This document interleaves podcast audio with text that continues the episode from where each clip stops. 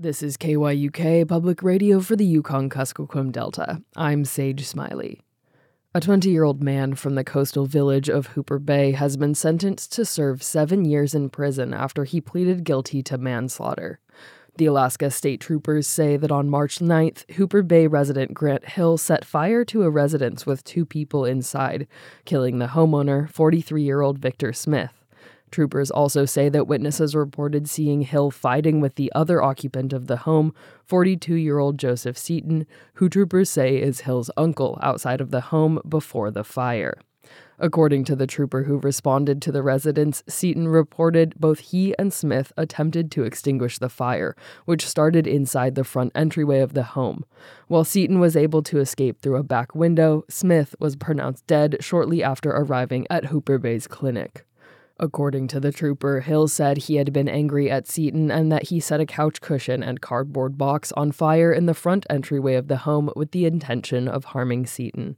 On February 15th, Bethel Superior Court Judge Nathaniel Peters sentenced Hill to 11 years in prison with four years suspended, in addition to 15 years of probation.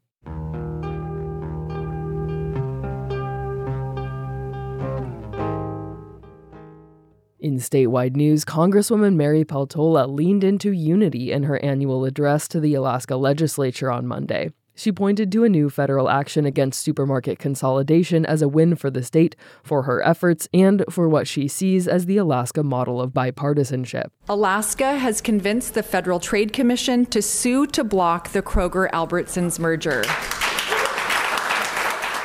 The proposed supermarket merger is intensely unpopular in Alaska. Kroger owns Fred Meyer stores, Albertsons owns Safeway and Carrs. Peltola, a Democrat, has rallied Alaska opposition, amplifying local concerns that combining the major grocery chains would bring higher food prices and eliminate union jobs. She and the state's U.S. senators wrote letters to the FTC opposing the merger. Peltola says she also met with the FTC chair and conveyed what Alaskans told her. And today, the FTC informed me that it was those listening sessions, hearing from regular people like they have never heard before, that not only convinced them to move to stop this merger, but it also created a new model for how the FTC will engage with constituents when making big decisions that affect them in their lives. The speech was infused with Peltola's brand of politics. She shared credit, she praised the state's Republican senators, and she struck an inclusive note.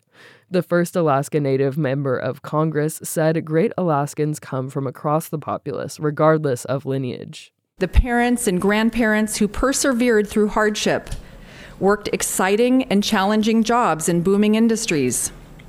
Whether they came from a long line of Alaskans or were just one of the many who moved here, fell in love, and never left. The supermarket merger isn't dead yet. The FTC has authorized a lawsuit, but its track record in court is mixed. Kroger says it will still allow for competition in Alaska. It proposes to sell 14 of the 35 Carrs Safeway stores to another company. Peltola is running for re election this year, hoping to win her second full term as Alaska's sole member in the U.S. House. Two prominent Republicans have also filed for the seat Nick Begich III and Lieutenant Governor Nancy Dahlstrom.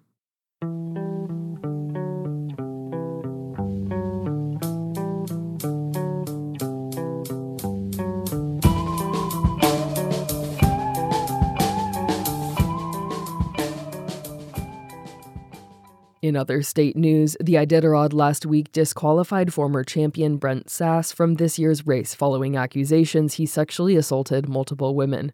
The Thousand Mile Race to Nome kicks off Saturday. The vote by the Iditarod Trail Committee board to bar the 44 year old Interior Alaska dog musher came nearly four months after the race received a letter accusing Sass of sexual assault. It was also a week after Alaska Public Media, the Anchorage Daily News, and ProPublica first asked the Iditarod about the allegations against Sass, who won the race in 2022. Working in collaboration, the newsrooms spoke to two women who say Sass sexually assaulted them within otherwise consensual sexual relationships that took place more than a decade ago. Sass has denied the allegations. Alaska Public Media reporter Casey Grove and Daily News and ProPublica reporter Kyle Hopkins joined Alaska News Nightly host Lori Townsend to talk about their reporting. And listeners should know this discussion includes descriptions of sexual violence. So there's uh, this two page letter that went out in early November to officials with the top sled dog races in Alaska saying Sass had sexually assaulted multiple women over the course of a decade, and it asked that he be permanently banned from those races, which included the Kuskokwim 300, the Iditarod, and the Yukon Quest Alaska. And the letter was signed by Planned Parenthood Alliance Advocates Alaska director Rose O'Hara Jolly, who was acting as an advocate for the women. And then later, the newsrooms separately obtained copies of the letter. And we should note that Sass has denied ever having non consensual sex with anyone, and he has not been charged with a crime. O'Hara Jolly fully declined to comment when asked about the Planned Parenthood letter, and it did not contain any names of alleged victims. But the letter sent us on a path of investigating its claims. And as it turned out, one of the races, the Kuskokwim 300 out of Bethel, had already obtained information beyond what was contained in the November 2nd letter, according to a K300 document that we were provided. Officials with that race quietly asked Sass to withdraw in December, which he did after asking race officials to reconsider. But another race, the Yukon Quest Alaska 300, made a different decision. It allowed Sass to stay in. A Yukon Quest Alaska board member resigned, saying the race had failed to investigate. That was Quest and Iditarod veteran Jodi Bailey, who said, quote, I was told that this might be bad for Brent and we needed to try and keep this quiet, end quote. Bailey said it was the race board president, Mark Weber, who told her that. Weber denied making those comments. Sass went on to win the Yukon Quest Alaska and took home $7,500 among other prizes. So, what about the alleged victims that you actually talked to? I take it that you've been talking to them at some point after seeing the letter. That's right. We heard from two women separately who said Sass had sexually assaulted them. The newsrooms typically do not name alleged victims of sexual assault unless they choose to be named. One was a former dog handler who moved to Fairbanks as a young adult to work for Sass. She said eventually they started having sex. She said they were together in a sauna one time when Sass said he wanted to have sex, she said she told him no, but she said Sass put his hand around her throat, choked her, and proceeded to have sex with her. She said that another time they were having consensual sex when Sass made her perform a sex act that she had told him she didn't want to do. The woman signed a sworn and notarized statement that included the specific sexual assault allegations, and two of her friends told the newsrooms they remembered her telling them years ago that Sass had non consensual sex with her. The woman also presented a copy of a journal entry dated during the time she worked for Sass, saying he suddenly slapped her in the face while they were having sex, an assertion she also made in her recent sworn statement. And that woman said she didn't go to the police at the time because she was not thinking clearly, depended on Sass for shelter at his remote dog kennel, and she worked for him. She also said it took her time to realize what she says happened to her was wrong. And and it's my understanding that you spoke with another accuser, Kyle? Right. So we spoke to a second woman who said she also had a sexual relationship with Sass, and she said he forced her to engage in sex acts in which she had not consented. She said, quote, I was actively saying stop, end quote. She provided us with three emails sent over a two year period telling friends and family that Sass had sexually assaulted her. In one of those emails dated 2016, she wrote that Sass had, quote, choked, hit, bit, and otherwise caused me a lot of physical pain, all without prior consent or any discussion on those activities, end quote. That email also said Sass had forced her multiple times to engage in a sex act.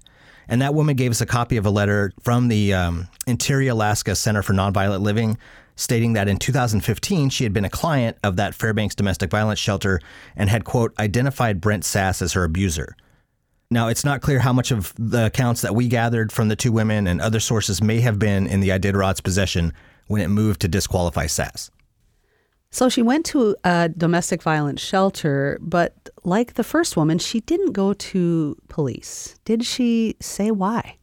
She did. Um, that relates to something we've heard from other people who say they are survivors of sexual assault. And in fact, it's mentioned in the Planned Parenthood letter.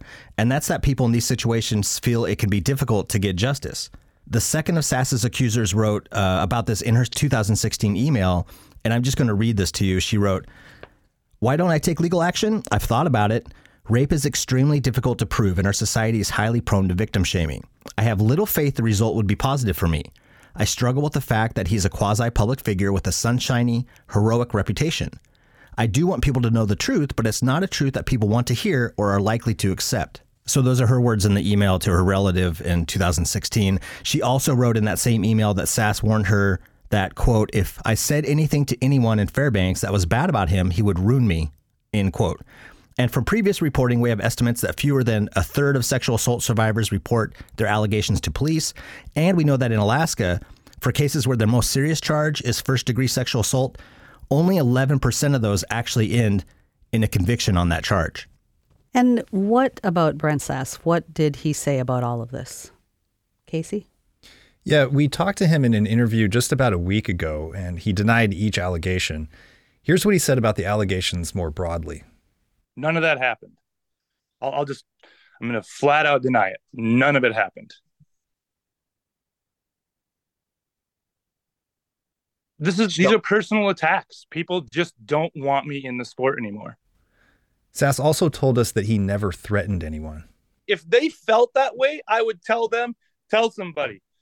If they felt that way, I would be talking it out. I would never tell anyone to hide it or to not say anything. And to be clear, at that point, Sass had not been disqualified from the Iditarod, but he did tell us that the race had asked him to withdraw days earlier. Then, on Thursday, the Iditarod announced it had disqualified Sass for this year's race. Alaska Public Media reporter Casey Grove and Daily News and ProPublica reporter Kyle Hopkins joined Alaska News Nightly host Lori Townsend to talk about their reporting. This is KYUK News. I'm Sage Smiley. Quyana for listening. Please share your news tips, comments, or suggestions. You can email us at news at kyuk.org or message us on Facebook. And stay tuned for Yuchtun Ganam Chit coming up.